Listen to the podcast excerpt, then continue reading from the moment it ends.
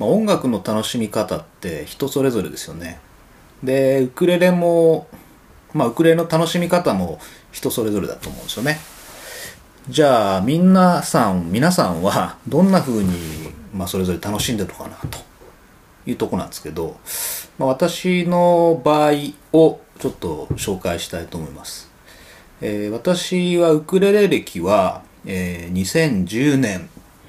からなので、えーまあ、5年、まあ、10、11、12、13、14、今15年ですよね。なんで5年と少々になりますね。で、主にはまあ弾き語りをメインに楽しんでます。まあ、逆にソロ曲が5曲ほどしか弾けませんので、まあ、年に1曲覚えたっていう感じですかね。っていうかまあ、あの、私の場合はソロソロ曲の練習、まあ、をするより弾き語りの方が楽しいからどうしてもこんな感じになっちゃってるんですよね。まあ、とはいってもその歌がうまいわけじゃないんで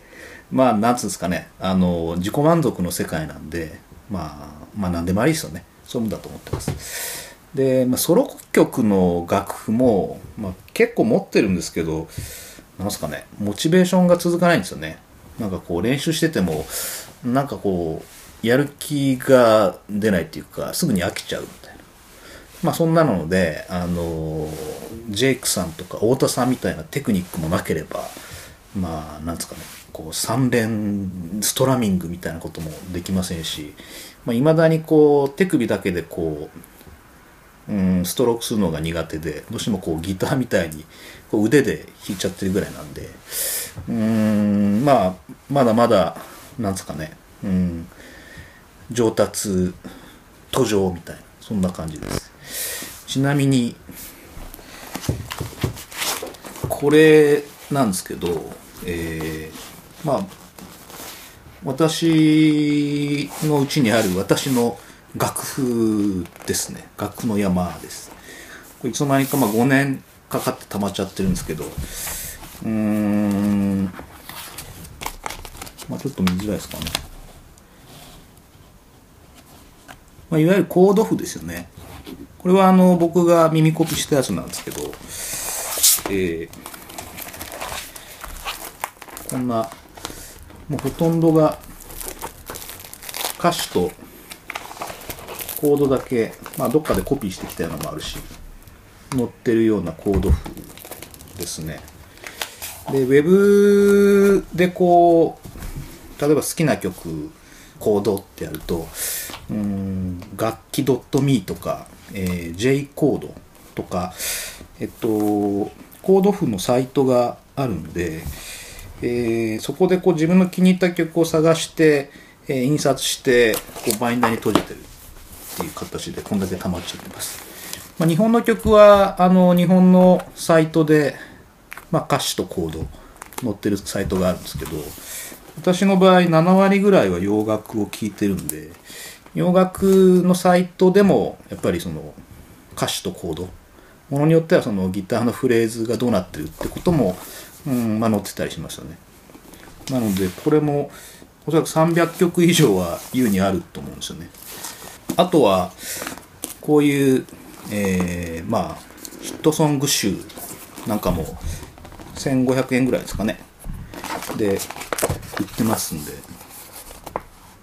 ものによってはこう楽譜もついてるっていう。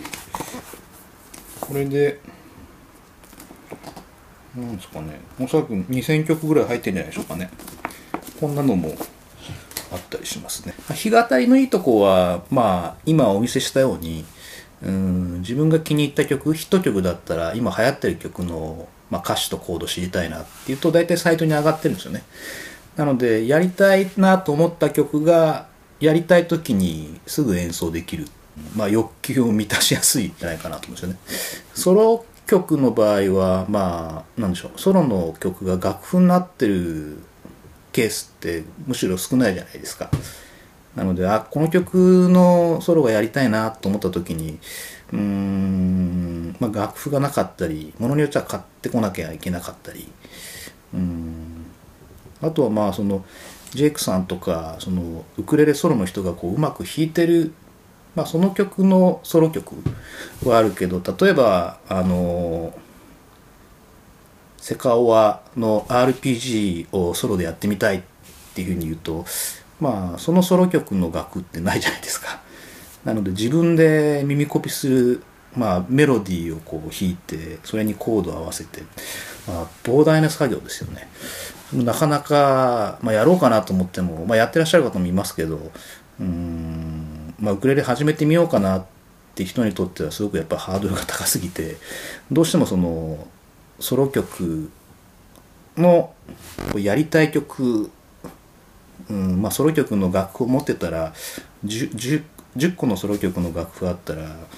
本当にやりたかった曲って1曲あるか場合によってはないそれ練習してもやっぱりこうやる気が出ないじゃないですか。なんでまあ言っちゃうとあのもう自宅カラオケの世界ですよね。なんで皆さんも週1とか月1でカラオケ行くじゃないですか。で私の場合はまあ毎日がカラオケっていうことですよ。しかも弾き語りの場合は伴奏も自分でやっちゃうじゃないですか。なんで歌も歌いつつ伴奏も自分でやっちゃうっていうなんかそういう全能感がいいんですよね。うん、全部自分でコントロールしてるっていうような。まああの家族にはたまに怒られますけどねうるさい。うん。まあ、いずれにしてもその聴いていいなと思った曲はウェブで譜面探してあれば印刷して練習しちゃうっていうそんな感じなんで常時10曲とか20曲ぐらいは常に何でしょう弾いて歌ったり、まあ、練習してるってことですかね。練習してたりしますね。まあ逆に言うと秋っぽいんで一つの曲だけ集中して仕上げるっていうのは向いてないかもしれないですね。うん。まあ気に入った曲でも譜面が見つからないまあコードを書いてるページが見つからなかったりすると、まあ、耳コピするしかないんですけど、まあ、これもま根気がないんでなかなかはかどんないですよね。うーん黒木渚さんの「金魚姫」って曲はなんとか自分で耳耳コピしたんですけど、えーまあ、1週間ぐらいかかりましたかねなんやかんやで。うんなのでこの間はその自動的にコードを耳コピしてくれる iPhone のアプリを買っちゃったんでえー、うまく使いこなせるようになるといいなと思ってます。えーまあ、あとは何でしょううん自分が演奏したのを iPhone で撮って、まあ、YouTube にアップしてるんですけどもともとその人前で人が弾き語りを披露できる機会ってまあないじゃないですか。で私の場合は大学時代に、まあ、バンドのサークルやってたんで、えーまあ、サークルの OB、まあ、おっさん集まってライブしてみようかって感じでやったりとかあとは仲間の飲み会で、ま、披露したりっていうのはありますけど、まあ、そういうのも稀ですしね。やってもまあ数曲じゃないですか。23曲とか、ま、年に1回あったとしてもじゃあ発表する場が3曲しかないって言ったらやっぱモチベーション上がんないんで、えー、私の場合は練習した曲の、まあ、自分なりの本番が YouTube ビデオって感じですかね。最近は小物も増えてきてリズムボックスをこう合わせて演奏したり、まあ、こんなの買って工具の MR ミニってやつなんですけど、まあ、こんなの買って合わせてやったり、まあ、コーラスダビングしてみたりなんてまあやり始めると奥が深いんでまあ結構飽きないでやってますね。特にその誰かに見てもらいたいっていうことで上げてるわけでもなくうん、まあ、自分がやって楽しんでまあ、出来上がってお結構いい演奏になったな撮ってあげとくか、まあ、いい写真が撮れたらアルバムに整理するじゃないですか、うん、そういうのと結構似てるかもしれないですね、ただまあもちろんその皆さんに見てもらったりコメントいただいたり場合によってはいいねボタンを押してもらったりすると嬉しいんですけどまあなんでしょう。それはそれであのプラスアルファのなんでしょうご褒美みたいな感じで、うん、必ずしもそれがなくてもまあ弾き語り続けられないとか YouTube 上げるのややめようかなとかそういうわけでもなく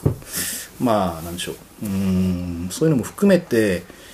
今まあ楽しんでるって感じですかね、うん、ちょっと取り留めもなくなっちゃったんですけどそんな感じです、